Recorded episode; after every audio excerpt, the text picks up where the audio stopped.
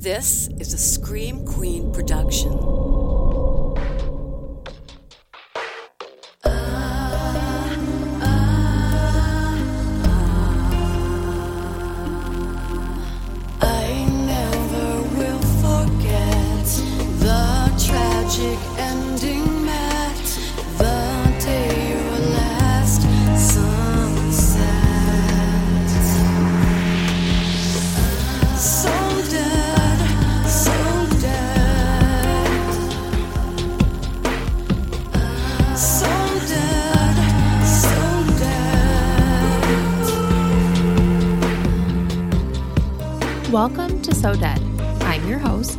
Carpenter.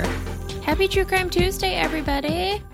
Today, we're going to talk about a topic that fascinates me so much. I had to find a way to tie it back to Michigan so that I could cover it on the podcast. As you guys know, I'm pretty skeptical when it comes to the supernatural, legends, stuff like that. But for some reason, I am fascinated by curses. I did a bonus episode last year on the Titanic curse, uh, last year about this time actually. But beyond that, we haven't really talked about curses on the podcast. Uh, that all changes today, though, because we're going to talk about the curse of April. T.S. Eliot once wrote April is the cruelest month, and there's really no simpler way to put it. The month of April, more specifically the second half of April, has been host to so many catastrophic events over the years, it goes far beyond coincidence and has even sparked rumors of a curse. Which my birthday is at the end of April, so this time of year has always been a happy time for me. Well, that's not entirely true. Someday I'll tell you about the absolute trauma of my 16th birthday, but that's another episode. That that's a story for another day. Uh, but if you follow any of the, you know, on this day in history pages on social media or websites or anything like that, you might have noticed that as we get into the fourth month of the year, it brings a lot more than just April showers. It brings mass shootings, terrorist attacks, natural disasters, even the devil himself. And this was how the whole Curse of April thing actually came to my attention. I just kind of noticed one day on my own, it was, you know, a post about the anniversary of yet another tragic event. And I kind of realized shit, I've been seeing a lot of these within the past few days. Like, really recently, I've been seeing a whole lot of these. So I started to do a little bit of research and I was pretty shocked by how much I found. So there is a lot to cover today. Honestly, this should just be its whole own podcast if anybody wants to take that project on. Uh, I don't have time for it, but we're going to just jump right in. I'm going to go down a chronological list first, and then we're going to talk about how some of these events have Michigan connections. But before we get into another dead time story, I do want to tell you guys why I'm in such a good mood this morning. It's because I had one of my favorite foods for breakfast, and I don't even have to feel guilty about it. I love cereal. Most of you know that about me. I did a whole podcast about cereal. I even wrote a book about cereal, which is coming out this summer.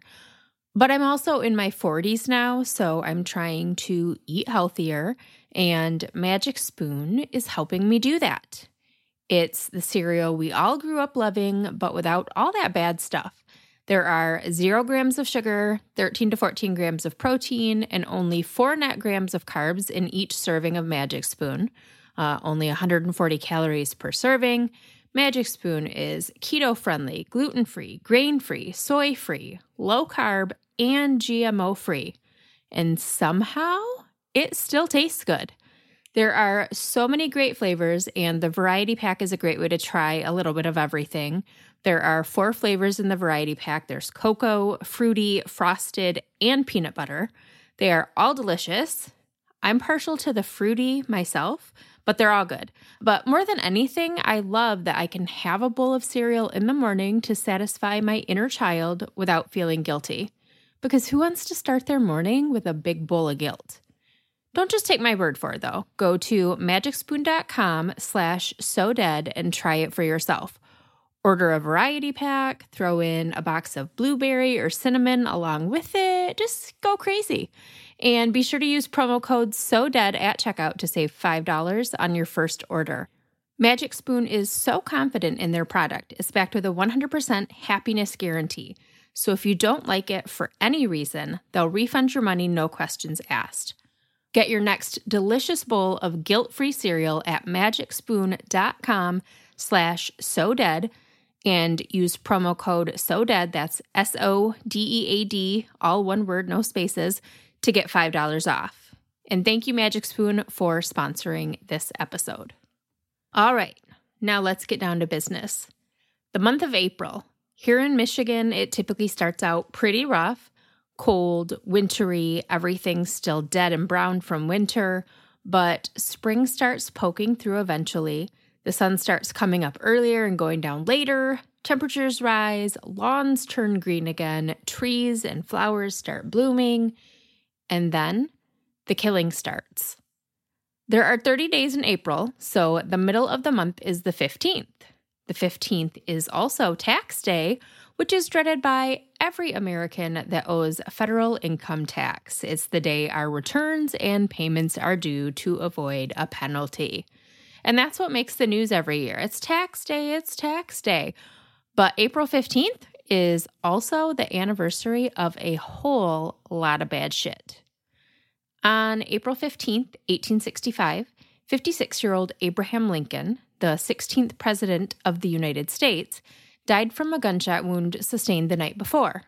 On April 14th, Lincoln attended a showing of the play Our American Cousin with his wife Mary Todd Lincoln at Ford's Theater in Washington D.C.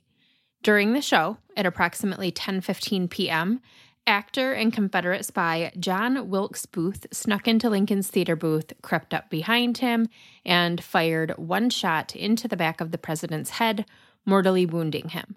Lincoln died about 9 hours later at 7:22 a.m. on April 15th. Exactly 47 years later, on April 15th, 1912, the unsinkable luxury liner Titanic sank in the North Atlantic, taking over 1,500 souls to the ocean floor right along with it. Last year, SoDead's 50th episode was all about Michigan's connections to Titanic, so go listen to that if you haven't, because I am not saying all that again. I heard you did it. And that's all I've got to say about that one. Uh, 15 years later, on April 15th, 1927, which was Good Friday, in fact, 15 inches of rain fell in New Orleans in under 18 hours, overwhelming the Mississippi River and its levees and dams, which had already swelled to dangerous levels following months of record rainfall. The floodgates opened, literally, burying 27,000 square miles of the Mississippi Delta region under up to 30 feet of water in some areas. Over 250 people were killed, while more than 750,000 residents, that's three quarters of a million people, were permanently displaced by the flood. It took more than two months for the floodwaters to permanently subside, and the landscape of the area was forever changed. The Great Mississippi River Flood of 1927 remains America's greatest peacetime disaster. So basically, our biggest oh fuck moment that wasn't caused by a war. Also on April 15th, a full 86 years later, in 2013, the world watched in horror as the Boston Marathon bombing unfolded on live television. The Boston Marathon is the world's oldest annual marathon and dates back to 1897. It is typically held on the third Monday in April. While the very first Boston Marathon only had 15 participants, there are now about 30,000 participants every year and half a million spectators. 500,000 people show up to watch other people run. So that's a thing.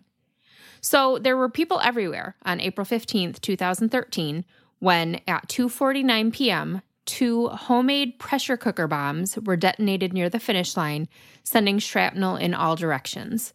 Three people were killed, and over 250 others were seriously injured, including 17 who lost limbs. The perpetrators were Chechen American brothers Dzhokhar and Tamerlan Tsarnaev, who were 19 and 26, respectively, at the time.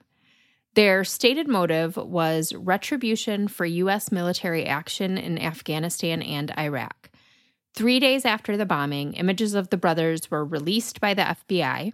During an attempt to apprehend the domestic terrorists, 27 year old MIT patrol officer Sean Collier was shot and killed, and a civilian was kidnapped when the brothers stole his car. A shootout with police ensued, and older brother Tamerlan was shot several times, though that was not what killed him. It might have if it had had time to, but he was still alive when his brother Dzhokhar panicked and ran over Tamerlan in the stolen car to get away. Dzhokhar escaped. Tamerlan died on the scene. The following day, Dzhokhar was found hiding in a covered boat. I think it was a fishing boat, if I'm remembering correctly, but it was a boat that was like sitting in someone's backyard because it wasn't being used yet. And he was hiding inside it under the cover in Watertown, Massachusetts. Dzhokhar engaged in another gunfight with police when they showed up. This time he was wounded, not killed, but he was wounded and he was taken into custody. Dzhokhar Tsarnaev was convicted of 30 charges, including using a weapon of mass destruction and malicious destruction of property resulting in death. He was sentenced to death, but in July 2020, his sentence was overturned due to potential juror bias, and he is currently awaiting a new trial. Just his sentence was overturned, though, not his guilty verdict. So he wasn't released or anything crazy like that. He won't be. Um, he's just being resentenced, possibly to death again or possibly to life in prison. Today, he is 27. So either way, he's still got a long way to go.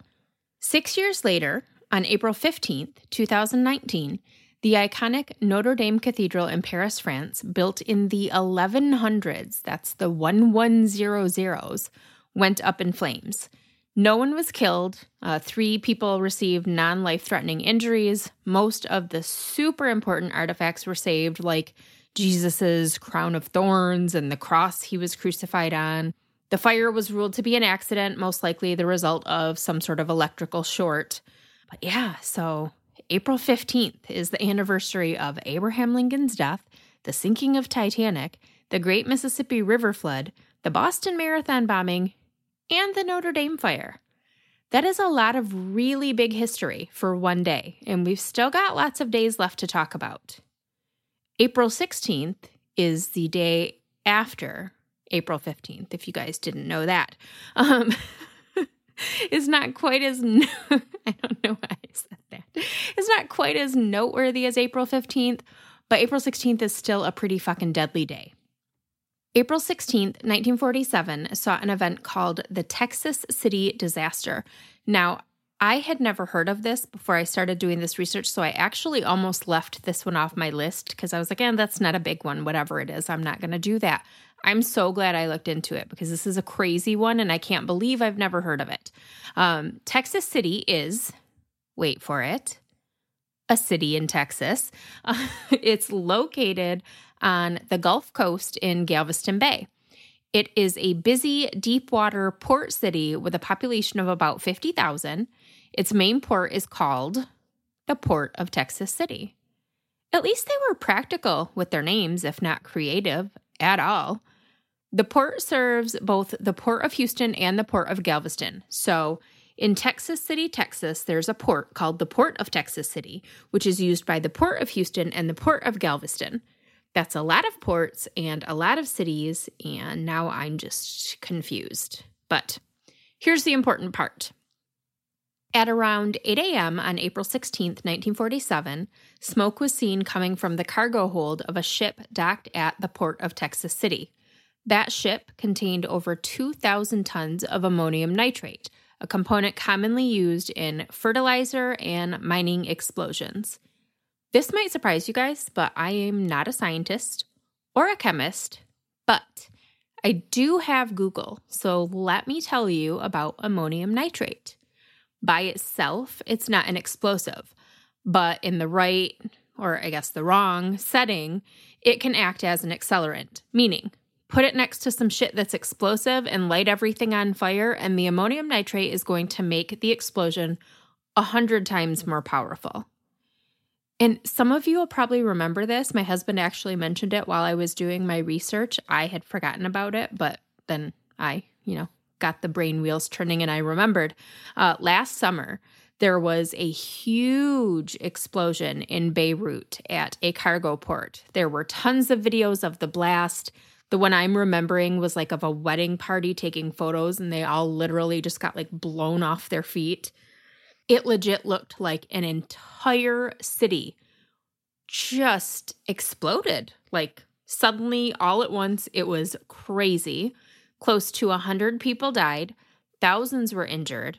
Do you guys remember that? That was ammonium nitrate. 2,700 tons of it. So, I guess if you're trying to picture the scene in Texas City I'm about to describe, picture that. So, this ship, the SS Grandcamp, that is parked at the parked, do you call a ship parked? Docked. There we go. I knew there was a word. It was docked at uh, the port of Texas City. Uh, the ship catches fire, likely due to a discarded cigarette, they believed. And if the boat had only been loaded with ammonium nitrate, it might have been a manageable fire. But the ship was also carrying small arms ammunition and bales of twine. So, like fire starter, explosives, fire starter, and fire accelerant. So, ammunition, that's an explosive. The twine, highly flammable. And then there's the ammonium nitrate on deck to make everything a thousand times worse. So, fire ensues. The fire department came out. They are fighting the fire from the deck because, re- deck, the deck, they are fighting the fire from the dock. There's this strange yellow and orange smoke that starts pouring out of the ship that I guess is common with ammonium nitrate fires. Who knew? I didn't know. The water around the ship started literally boiling. Boiling. The ocean is boiling. So this draws spectators, people are coming, you know, they're they're safe. The boat is in the water on fire. They're on land. Um, the fire's not going to come all the way across the water to get to them. So they think that they're observing what's happening from a safe distance, right? Wrong. At 9:15 a.m., the combination of explosives, accelerants, and flammable materials aboard the SS Grandcamp reached a deadly crescendo, and the ship blew up. And when I say blew up, we're talking action movie explosion. The ship's entire crew was killed. 27 of the 28 members of the Texas City Volunteer Fire Department who were fighting the blaze from land were all killed. The one member that survived only survived because he wasn't there. He didn't respond to the initial fire call. So, literally, all of the firefighters that were there in the beginning died when the ship blew up. All of those spectators that were on land, they thought watching from a safe distance, gone. Two sightseeing airplanes that were flying over the bay were literally blown out of the sky. The 6,000 ton steel ship quite literally flew into the sky. So the ship exploded with such force that the ship itself went up into the sky. The anchor landed all the way across town. Could you imagine seeing a ship anchor just flying through the air? How insane!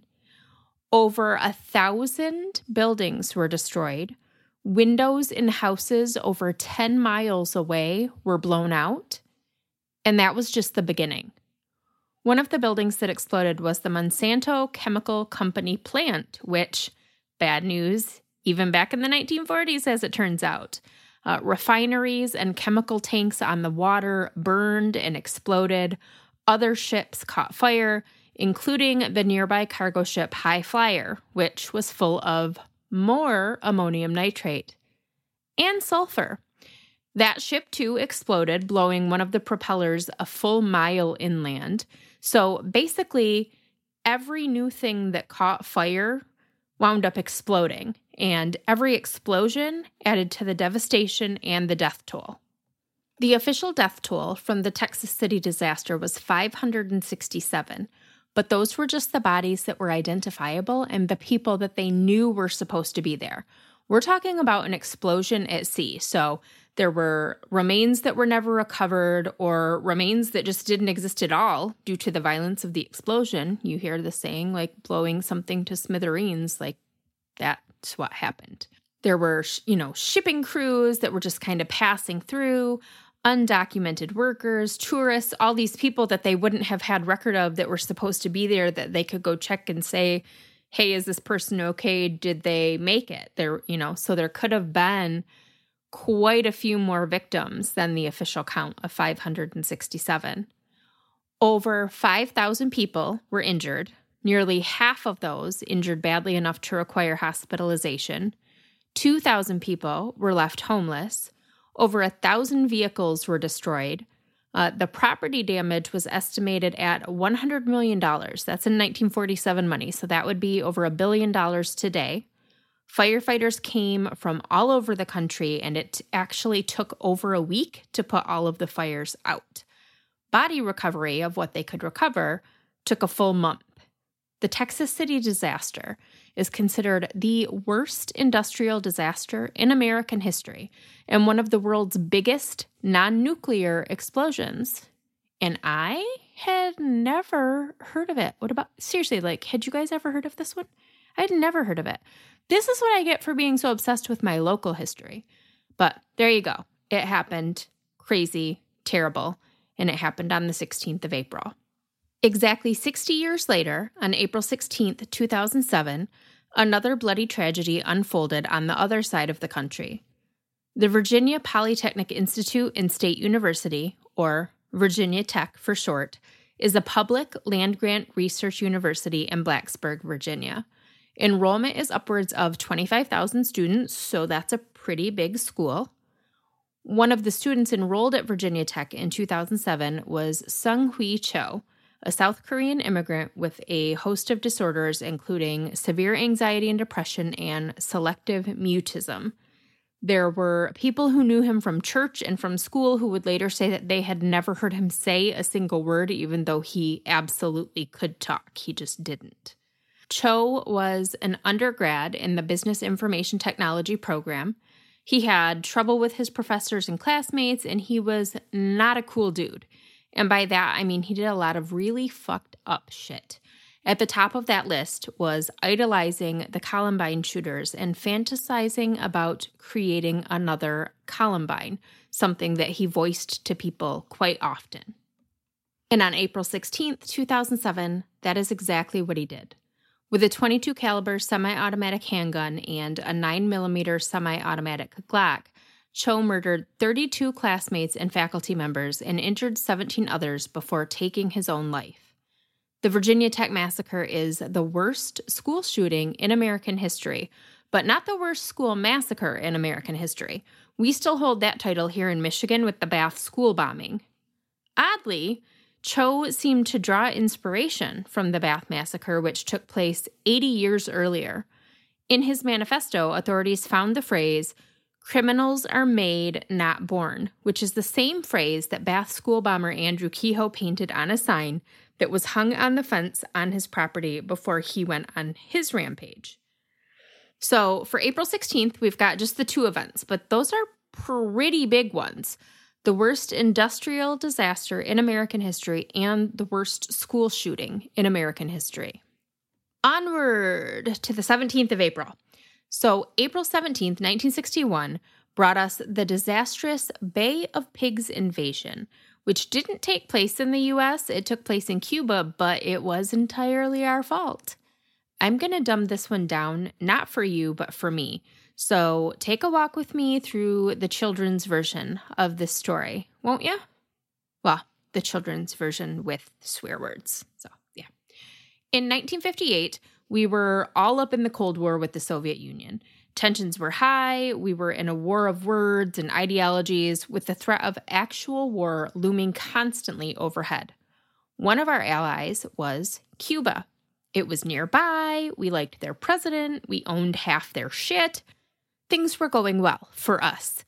Uh, for us, not necessarily for Cubans. So on January 1st, 1959, a young Cuban nationalist by the name of Fidel Castro and his guerrilla army overthrew the Cuban administration, took over, and Castro aligned his country with the Soviets. And we Americans were not having that. Cuba was too close to America to be a Soviet ally.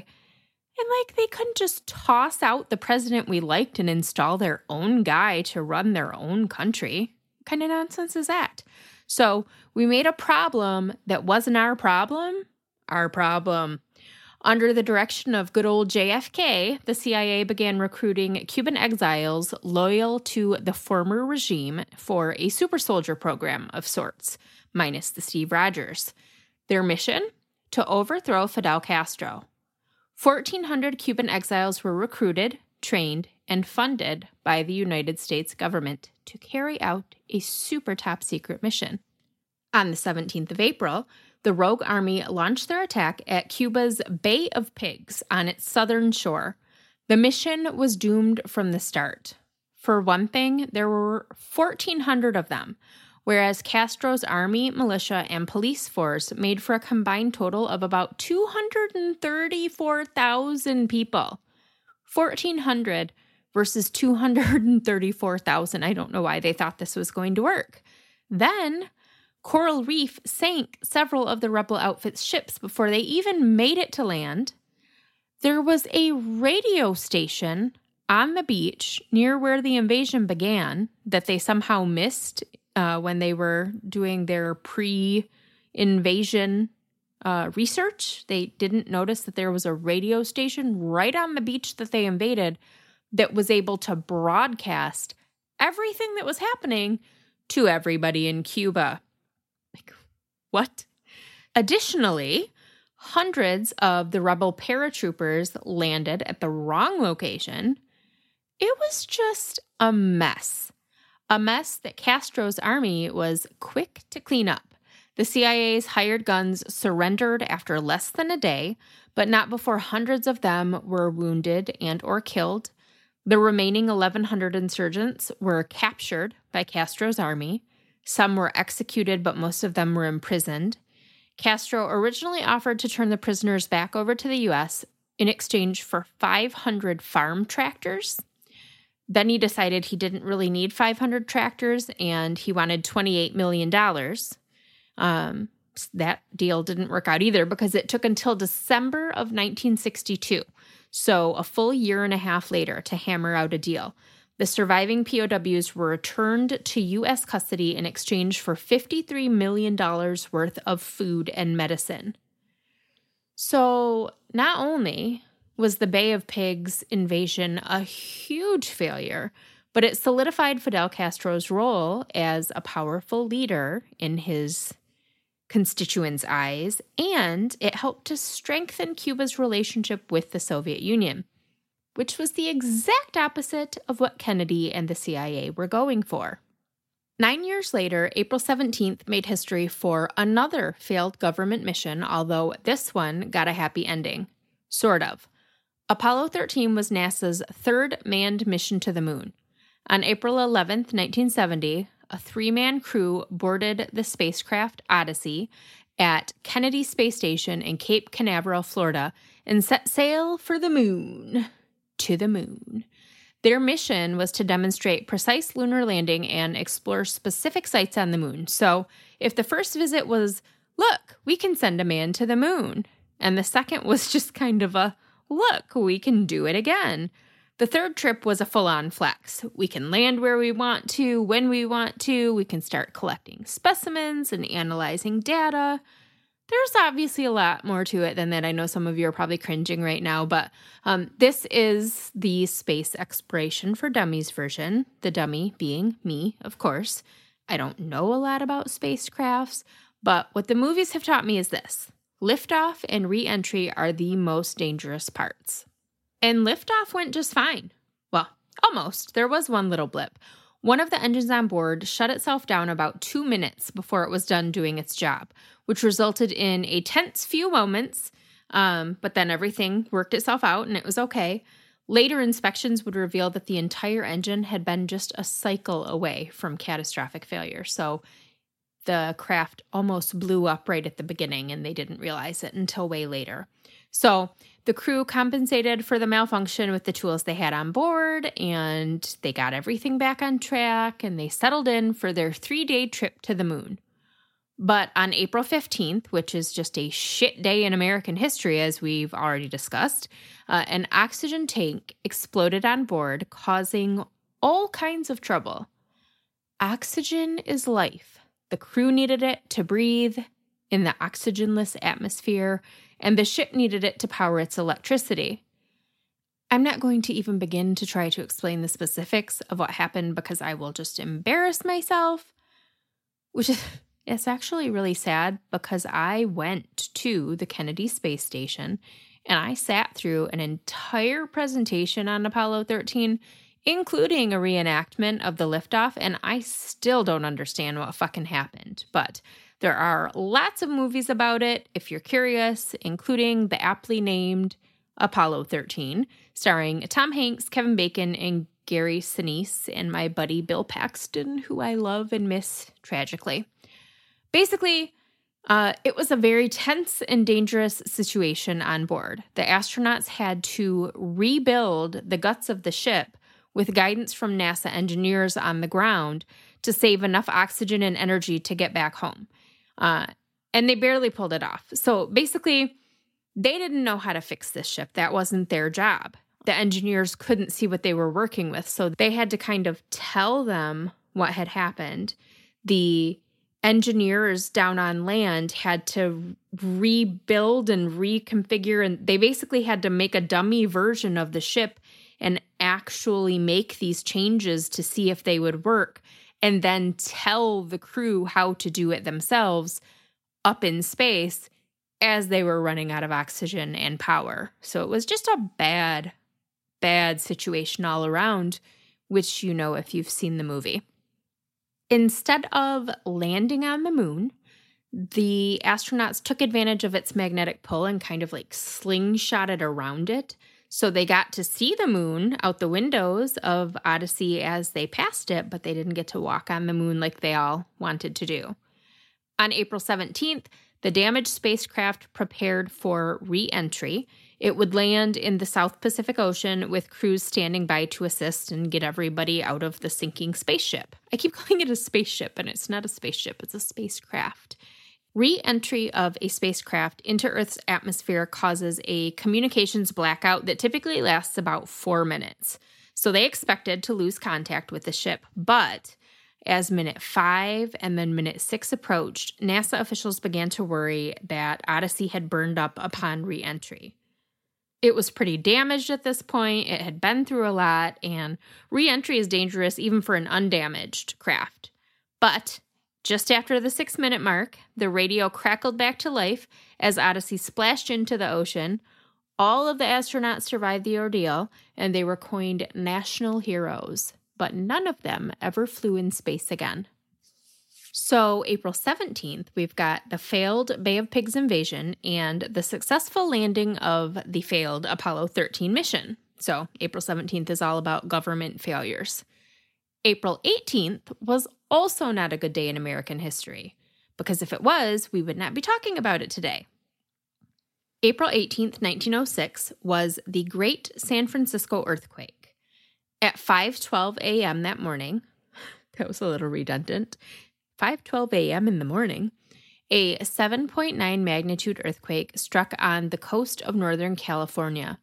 There was a foreshock about 25 seconds before the big one, and of course there were aftershocks for days, but the main event only lasted about 42 seconds. In that 42 seconds, over 80% of the city of San Francisco was destroyed.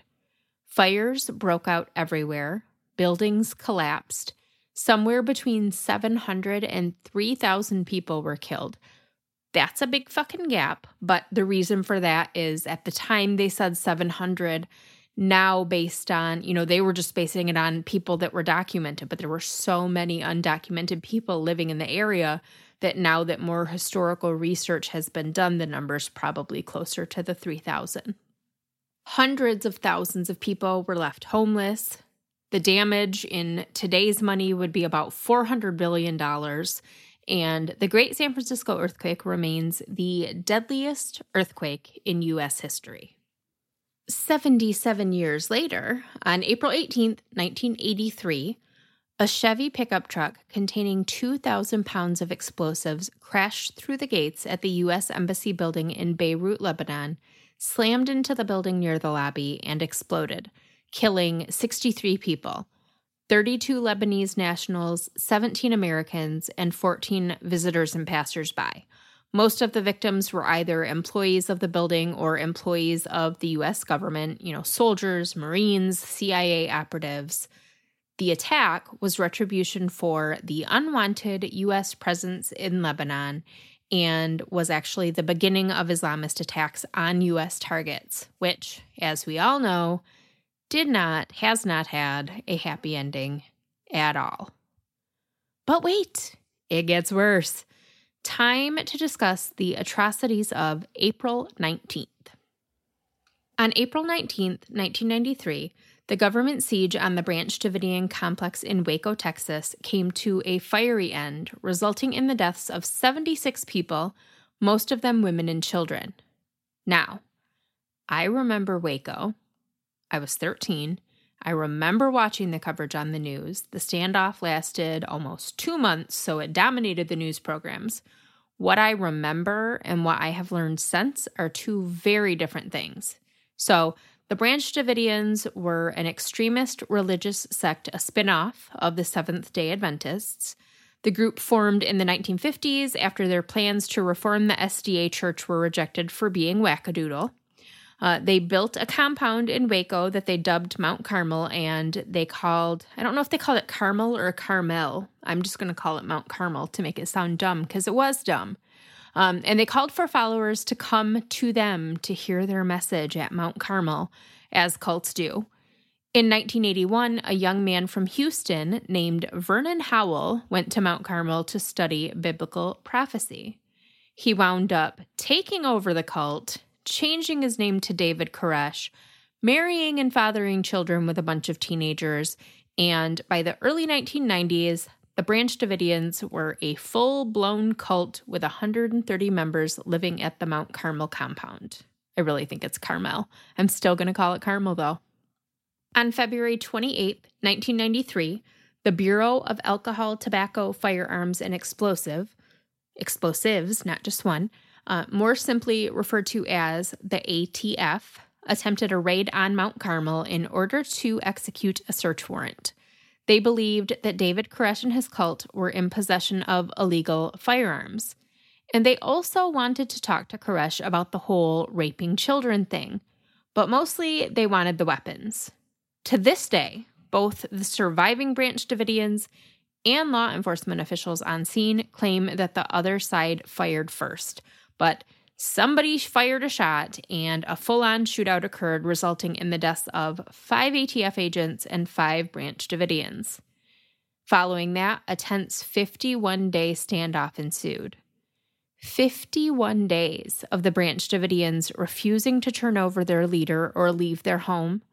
51 days of federal agents surrounding the compound using every tactic they could think of to try to get the cult to surrender all while film crews were rolling.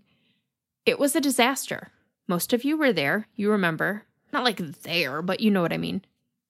It all came to a head on April 19th, 1993. The FBI stormed the compound using tanks and military grade tear gas, which was a known explosive. The tanks came from all sides, you know, turning the walls into piles of rubble. A fire broke out. According to authorities at the time, the Branch Davidians started the fire. Uh, but according to the facts that have come out since, it's more likely that the tear gas that they knew was flammable started the fire. Whatever the case, there was a fire, a big one. And between the smoke and the tear gas and the collapsed walls and the rubble, it became almost impossible for anyone to escape, even if they wanted to. So 76 of the 85 people inside Mount Carmel when it caught fire died, including David Koresh, which is fine. But more importantly, 26 children, which is not fine, not cool at all. I was 13 when this happened, like I said, and I remember very clearly the Branch Davidians being portrayed as an evil cult that must be destroyed at all costs. But things were much more complex than that. They always are, right? David Koresh was a piece of shit. Sure, he was a sociopathic manipulator and a child rapist, among other things, but was killing 75 other people worth getting that one? If you have not watched the miniseries that came out a few years ago, um, I'm pretty sure it's just called Waco. You have to. It's pretty eye opening. The next tragic event to occur on April 19th was no coincidence. The date was chosen purposefully because of what happened in Waco. On the two year anniversary of the tragic ending to the Branch Davidian siege, April 19th, 1995, a faction of domestic terrorists led by 27 year old Army veteran Timothy McVeigh sought retribution for the deaths at Waco in horrific fashion. Just before 9 a.m. that morning, McVeigh parked a rented Ryder moving truck loaded with explosives in front of the Alfred P. Murrah Federal Building in Oklahoma City. He chose the Murrah building because it housed 14 government agencies, including the ones on the top of his kill list, the ATF and the DEA.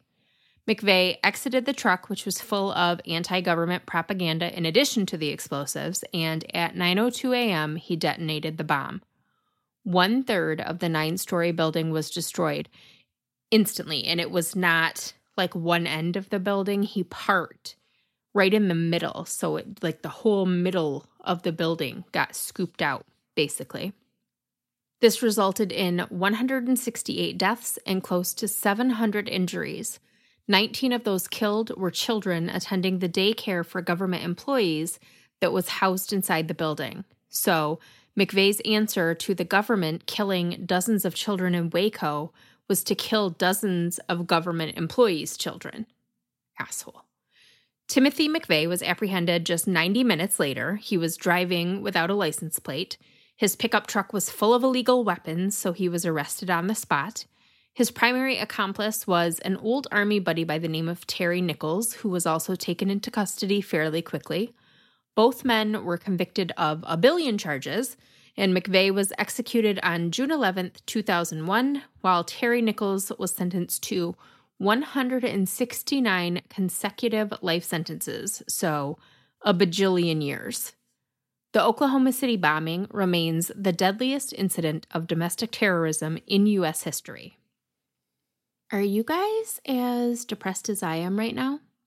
Because this is some heavy shit. Well, hold your horses because it's time for the grand finale. But before we get into that, I want to talk about something that makes me happy when I'm depressed food. I love food, but I hate to cook. My least favorite part of the process is the prep work going to the store and buying all the ingredients, then coming home only to realize I forgot something and having to go back to the store, or trying out a new recipe that could be hit or miss. I've got a big family to feed, so if the recipe is no good, that's a huge waste of time and money. This is why I love Every Plate, America's best value meal kit that takes the work and the guesswork out of delicious home cooked meals that the family will love with contract free delivery to boot. Making a healthy dinner that the whole family will enjoy at the end of a long day can be a challenge for anybody. Let every plate do the heavy lifting for you. They'll do the planning and the shopping and then deliver it all right to your door. It's like having your own personal shopper, but for food. Every plate provides easy to follow recipe cards and pre portioned ingredients so you can spend less time working and more time eating. They literally couldn't make it easier without sending a private chef into your house. The best part? You can try every plate for just $1.99 per meal. Yes, you heard me right. $1.99 per meal. That's less than a cup of coffee, which you have time to stop and get now because you don't have to go to the grocery store. We just had the garlic rosemary chicken for dinner last night and it was so good. Everybody loved it. The chicken was moist. I'm sorry, I know a lot of people hate that word, but I just couldn't think of a better word. Uh, the veggies were fresh. It was so flavorful. Our kitchen smelled so good. I cannot wait to try the other recipes from our box. We've got sweet and tangy cherry meatballs, and sriracha pork stir fry on deck. Fancy. Which, can I just tell you how nice it is just to know what our dinner options are? No more, what do you want for dinner? I don't know. What do you want for dinner? That alone is worth the cost if I'm being honest.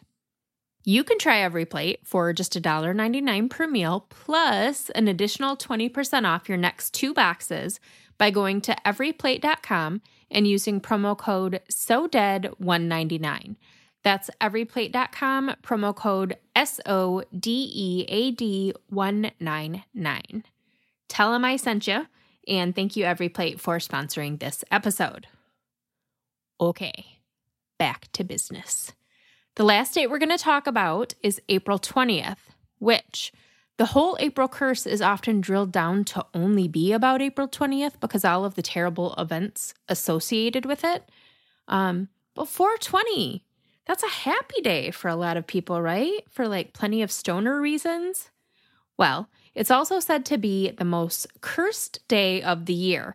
And the supposed reason for this curse is the very first awful April 20th event I'm going to tell you about. April 20th, 1889 was the day Adolf Hitler was born. It's theorized that the day the devil was born, an evil was unleashed on the world, and that's why every year around his birthday, and especially on his birthday, bad things happen. I don't buy into that though, because I honestly feel like April 15th is a worse day now that I've broken it all down. Um, but anyway, let's get into some April 20th history. On Hitler's 25th birthday, an event known as the Ludlow Massacre occurred in the Colorado Mountains. More important than the Ludlow Massacre occurring on Hitler's birthday is its proximity to another similar and similarly deadly event. The Ludlow Massacre occurred less than four months after the Italian Hall Massacre in Calumet, Michigan, which I told you about way back in season one episode 45, I think. I know it was the last episode of that year. So if you feel like I've told you this one before as I'm talking about it, it's because I kind of have. But unfortunately, history repeated itself as it often does. Just like the Italian Hall Massacre, the Ludlow Massacre was the result of a dispute between striking coal miners and the companies they rebelled against. When the United Mine Workers of America called a strike in September 1913, all mine employees that lived in company housing, which was pretty much all of them, were required to get the fuck out. The Colorado miners and their families moved to a tent city in Ludlow that was built by the Union on land that they had leased in preparation for the strike. So they knew this was going to happen. Once they go on strike, the mine's going to kick everybody out, so we need somewhere for them to go. And this is where they had for them to go close to 1,200 miners and their families. So that's like probably closer to like 3,600 people, right? If he's got like a wife and a kid. Um, and some of them probably had more than one kid. Anyway, lots of people, thousands of people lived in this tent colony.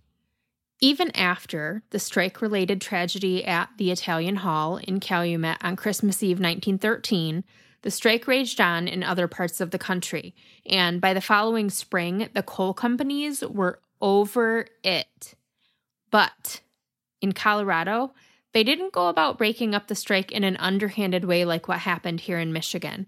The Colorado National Guard and the strikebreakers employed by Colorado Fuel and Iron, sorry, I said that weird, but I could feel myself I could feel myself about to misspeak, and I tried to stop it by going really slow, and now it's just awkward. Let's start that sentence again. The Colorado National Guard and the strike breakers employed by Colorado Fuel and Iron attacked the Ludlow tent colony in broad daylight. Using machine guns, they began firing upon the miners and their families in broad daylight. The miners fought back or tried to, but they were outgunned and outmanned, and by that evening, their city had been burned and looted. 20 people, over half of them children, were killed in the Ludlow massacre. So, children were the biggest victims, just like with the Italian Hall disaster. The company responsible for the massacre, CFI, was owned by John D. Rockefeller. Yes, as in New York City's Rockefeller Center, that asshole. Exactly 85 years later, another bloody massacre occurred in Colorado. Dozens of children were once again killed by gun violence. But this one, I know you've heard about. Just after 11 a.m. on April 20th, 1999, Columbine High School seniors Dylan Klebold and Eric Harris executed a deadly plan that was a year in the making. With guns and bombs, they ambushed their fellow students in the middle of a school day, killing 13 and wounding 24 others. The teenagers then took their own lives in the school's library as authorities and news crews surrounded the building. At the time, it was the worst school shooting in American history, and it remains the most notorious. No definitive motive for the attack was ever determined, but both boys had a fascination with guns and violence. Dylan Klebold was depressive and suicidal, while Eric Harris was psychopathic and homicidal, and that was a dangerous combination. Columbine wasn't supposed to be the worst school shooting in American history. It was supposed to be the deadliest attack in U.S. history. Period. Uh, they had planted bombs in and around the school, and if wired properly, those would have gotten them to that goal. They had enough explosives to blow up their entire high school and everyone in it. But they wired the timing devices improperly and they never detonated. Because the attack occurred on Hitler's birthday, it's been theorized that they fashioned themselves Nazis and they chose the date on purpose. While they were said to be admirers of Adolf Hitler, um, so that makes them fucking racist, right? White supremacists, mini Nazis. The massacre was actually planned for the day before on April 19th. And they chose that date because it was the anniversary of the Oklahoma City bombing, which their attack was supposed to eclipse, but then they had to reschedule. I read somewhere um, that one of the deals that they'd made to purchase the guns they used fell through or ran behind schedule. Uh, but then when I went to look for that information again to verify and get the details, I couldn't find it. So I'm not entirely sure if that's why they pushed it back a day, but I did read that. Some that's that's what the internet told me, so it must be true, right? So, the Oklahoma City bombing was retaliation for Waco.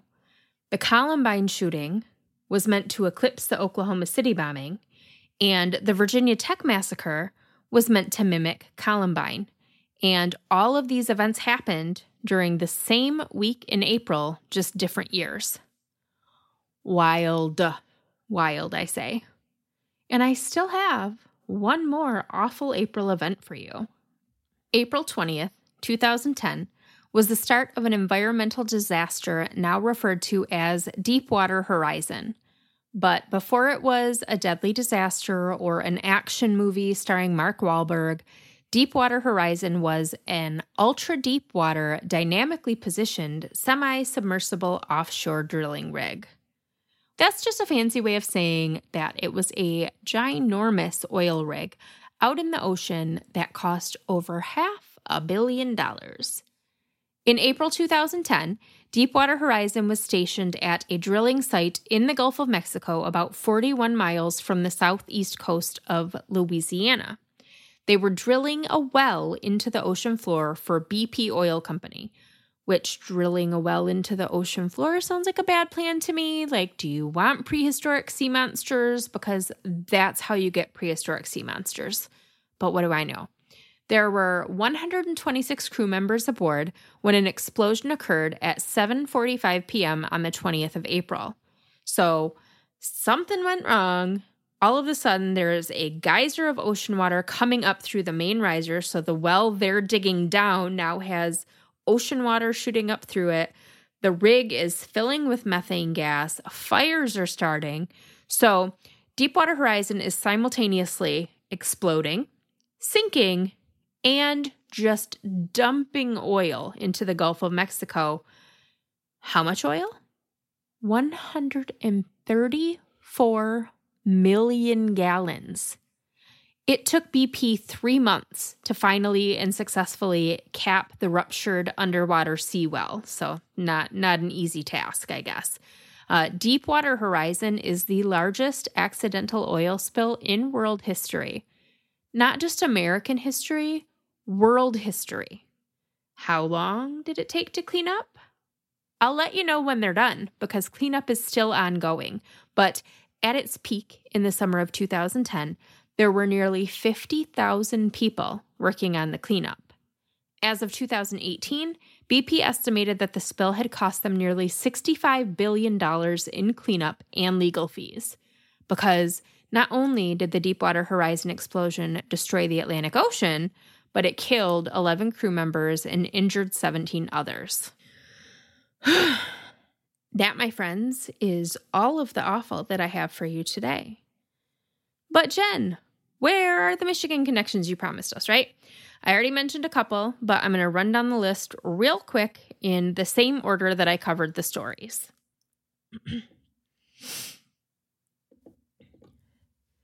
the Lincoln assassination. A man named Lafayette Baker led the investigation into the assassination for the Secret Service. Lafayette Baker was from Lansing, Michigan.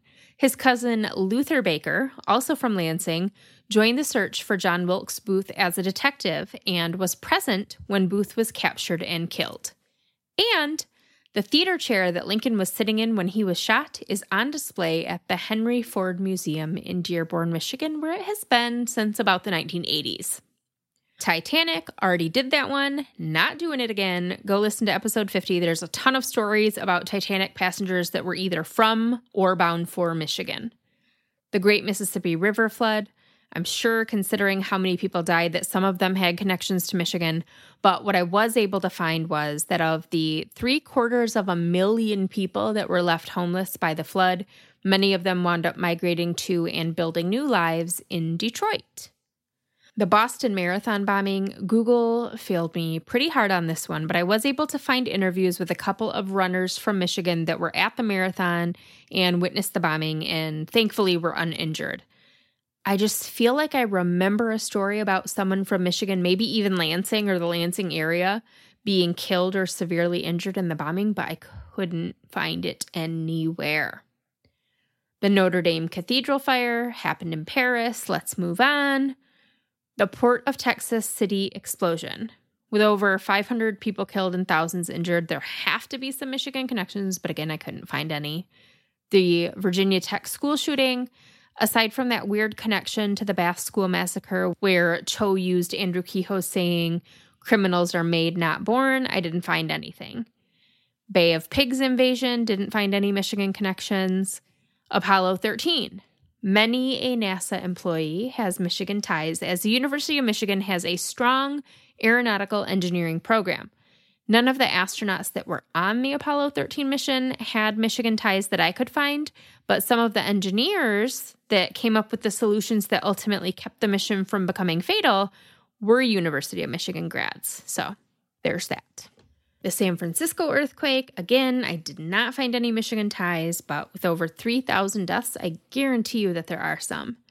The US Embassy bombing in Beirut, didn't find any Michigan connections. Waco, the biggest Michigan connection I found was a family that I'm not going to name, even though they're named in all of the articles I found about them. I'm not going to say their names. So this couple had a daughter. Um, they got divorced. The mom moved to Texas, joined the Branch Davidians. Dad stayed here in Michigan, did not join a cult, as it turns out. So he filed for custody of his daughter.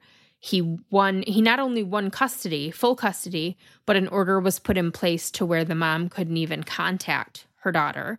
Um, so the daughter came back to South Michigan, where she grew up, went to school, put her life back together. The mom stayed with the Branch Davidians and she was killed in the Waco siege. Um, the daughter later testified at a hearing about being sexually assaulted by David Koresh when she was 10 years old, which is why I did not share her name. The Oklahoma City bombing. Timothy McVeigh's accomplice, Terry Nichols, was from Michigan, Lapeer, actually, and he had ties to the Michigan militia. I actually remember a good part of the investigation being focused on the Michigan militia, so that was crazy. Hitler was Germany's problem. The Ludlow massacre, uh, aside from the fact that it was basically a repeat of Michigan's Italian Hall massacre, I didn't find anything there. Columbine, Eric Harris, believed to be the brains behind the operation, essentially, uh, he lived in Oscoda, Michigan, before he moved to Colorado and met Dylan Klebold. Uh, Eric's dad was in the Air Force, and there used to be an Air Force base in Oscoda, which we talked about in last year's Halloween episode, Gone Girls. I think it's episode 60, maybe? Maybe? Uh, researching that episode was actually where I learned about Columbine's Michigan connection. I had no idea. The Harris family lived in Oscoda only from about like 1989 to 1992 ish, so a few years, not very long at all, fortunately. And lastly, the Deepwater Horizon, I did not find any Michigan connections there.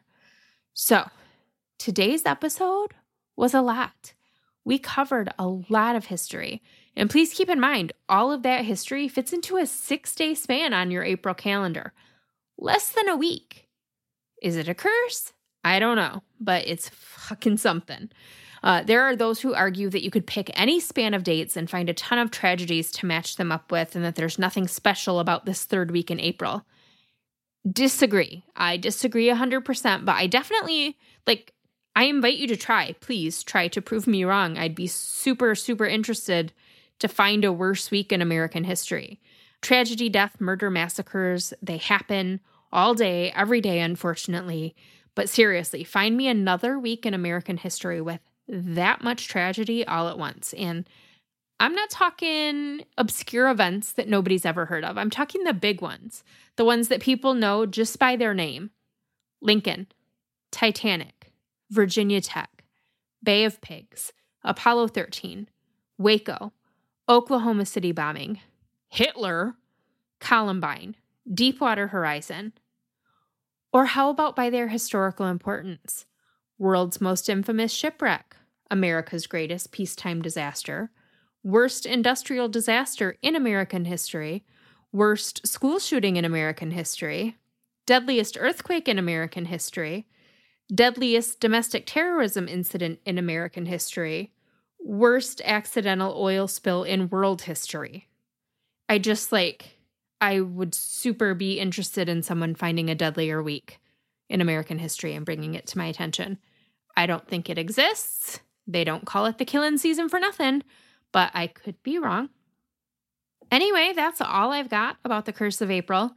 Thank you for coming to my dead talk, and thank you once again to today's sponsors, Magic Spoon and Every Plate, for supporting the show. Even though this episode is a longer one, the individual stories are short, so I leaned pretty heavily on Wikipedia for this one. I am not going to lie to you about that. You can find a full list, though, of my resources on the SoDead website on the page for this episode. Now it's time for some liquid cheese. You don't need it, but I'm going to add it to your roast beef sandwich anyway. That, that sounds really weird and gross taken out of context. I don't want to tell the story about how I came up with liquid cheese again. Just go back and listen to what episode 64, second episode of this season, I think is where we talked about where that came from. Go figure it out. This one's not super true crimey, but it's still in the dark realm, um, and it's fucking funny and it's timely. So I'm going to tell you guys about a time I almost died. So last April, I turned 40. Ew. And prior to COVID, uh, Dax was already starting to plan like a big surprise party for me. Um, you know, whole thing.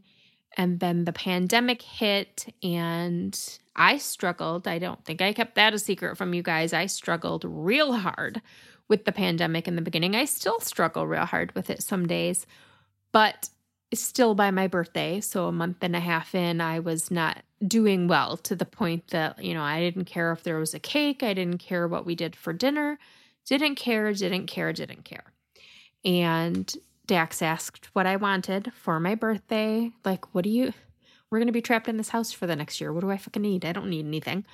But, um, I struggle with anxiety during normal times, and 2020 was not normal times, baby. So, um, I have smoked weed on and off since I was like a teenager. Sorry, mom. Sorry, grandma.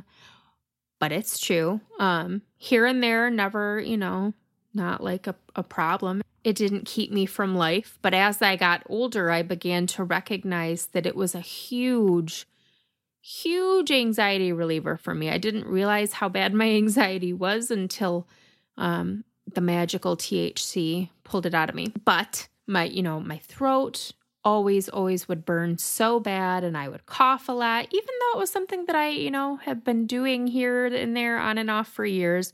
And so while my initial thing, you know, weed is legal here in Michigan now, um, my initial thing was, hey, just go get me some, get me some stuff, you know, for my birthday, right? But then I was like, do I really want that? While there's a virus going around that attacks your lungs and your throat, do I want something that's going to inflame my lungs and my throat like I know it's going to? No, I don't. So I think maybe I'll try edibles, right? I'll just try them, see what happens. It'll be fine. It's the same thing. It's quicker. Plus, there was the thing like my kids weren't leaving, right? My kids were never leaving the house because it's a pandemic. We're all trapped here. You can't covertly smoke weed. So it just made sense. It doesn't smell, it's quick, it's not going to hurt my throat, it's not going to make me cough. It'll be fine. So that was what I asked for for my 40th birthday. And that was what I got was a little thing of gummy chewable edibles for my birthday. I don't remember the flavor, something fruity. Anyway, so I read the instructions. It said to start with one. So I ate one, a whole one. Oh my God. I literally thought I was going to die. So I waited until I was ready to go to bed. I just was like, okay, I'm going to bed early. It's my birthday. I'm going to go to bed. I'm going to do this. And it's just going to help me sleep. I'm used to weed just making me tired and it helps me sleep.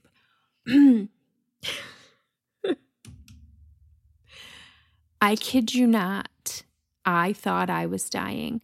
I could not get my faculties about me to even text my husband downstairs to tell him to come upstairs because I thought I was dying. I kept forgetting to breathe, not like I just all of a sudden would be like, oh my God, I haven't taken a breath in like five minutes. I'm going to die. I was hallucinating and I was hallucinating in neon. I had the lights off. I should have just gotten up and turned the fucking lights on at some point, but I didn't do it.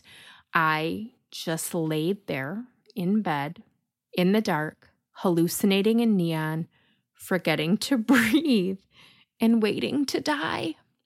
So, that's my that's how I celebrated my 40th birthday. And that is my story. I almost died. I'm so glad I was home. I'm so glad I was home and I was in my bedroom and you know I was safe because oh my god. Uh you'll be happy to know I've gotten a handle on it since then. I'm I'm good with it. I know my limits and edibles may or may not have been on my birthday list again this year, but um yeah, that was yeah, it was funny. It was funny. I almost wish someone had been there to see it, but I'm glad that no one was. So, yeah, there's that. So, Liquid cheese I'm going to post for you guys is to tell me about a time that you almost died or tell me about your horrible experience or wonderful, depending on how you look at it, the first time you tried edibles. This could be fun, right? We're in Michigan. It's legal. Fuck it. So, don't forget, this is the last episode of So Dead for a hot minute. I am on spring break for the month of May, but I will be back on June 1st with some fresh horror. Before I go, though, I want to take a minute and thank all of the people that have left reviews on Apple Podcasts and Facebook so far this season. Reviews go a long way when it comes to ranking and visibility on Apple. So it's a fast, free way to support the show, and I appreciate it so much, especially because I've gotten some shitty ones lately. Not very many, just a few peppered here and there, but they hurt my feelings and people suck. And the more good reviews there are to outweigh those, the better. Anyway, from Apple Podcasts, I would like to thank Preschool Teacher 517, Abs 3135, Supa Trupa, Up North, Up North, Up North Girl 5599, What's Up Cupcake, Troll 06, Sanacole 91, Majestic Mom, Ejoy Williams, 1983. This is not a word. I'm just going to tell you the letters because it's not a word. I literally can't even say it. Like if I tried to say it, it would just sound like I was sneezing and then you would think I have COVID. It's KD, KD, JS, ID, JEJ. You tell me how to pronounce that.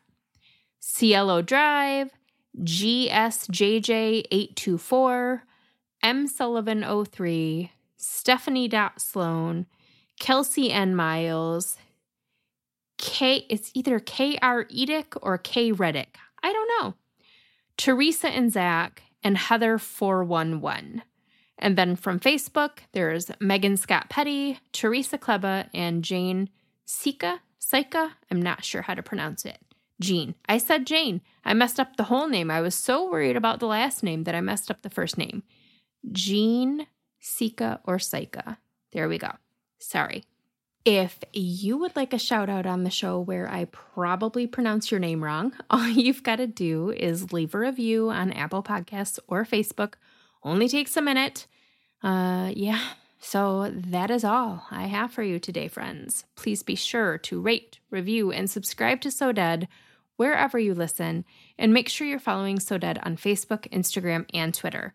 If you'd like to support the show financially, you can check out the Patreon page at patreon.com slash so dead podcast. There are tons of bonus episodes just waiting for you over there. There's also the So Dead Podcast discussion group on Facebook. That's a lot of fun. Lots of murdery conversation going on over there. I'm out of here for a bit, but new episodes will return on June 1st. Until then, stay safe, stay sane, and keep shining, you magnificent what the fucks.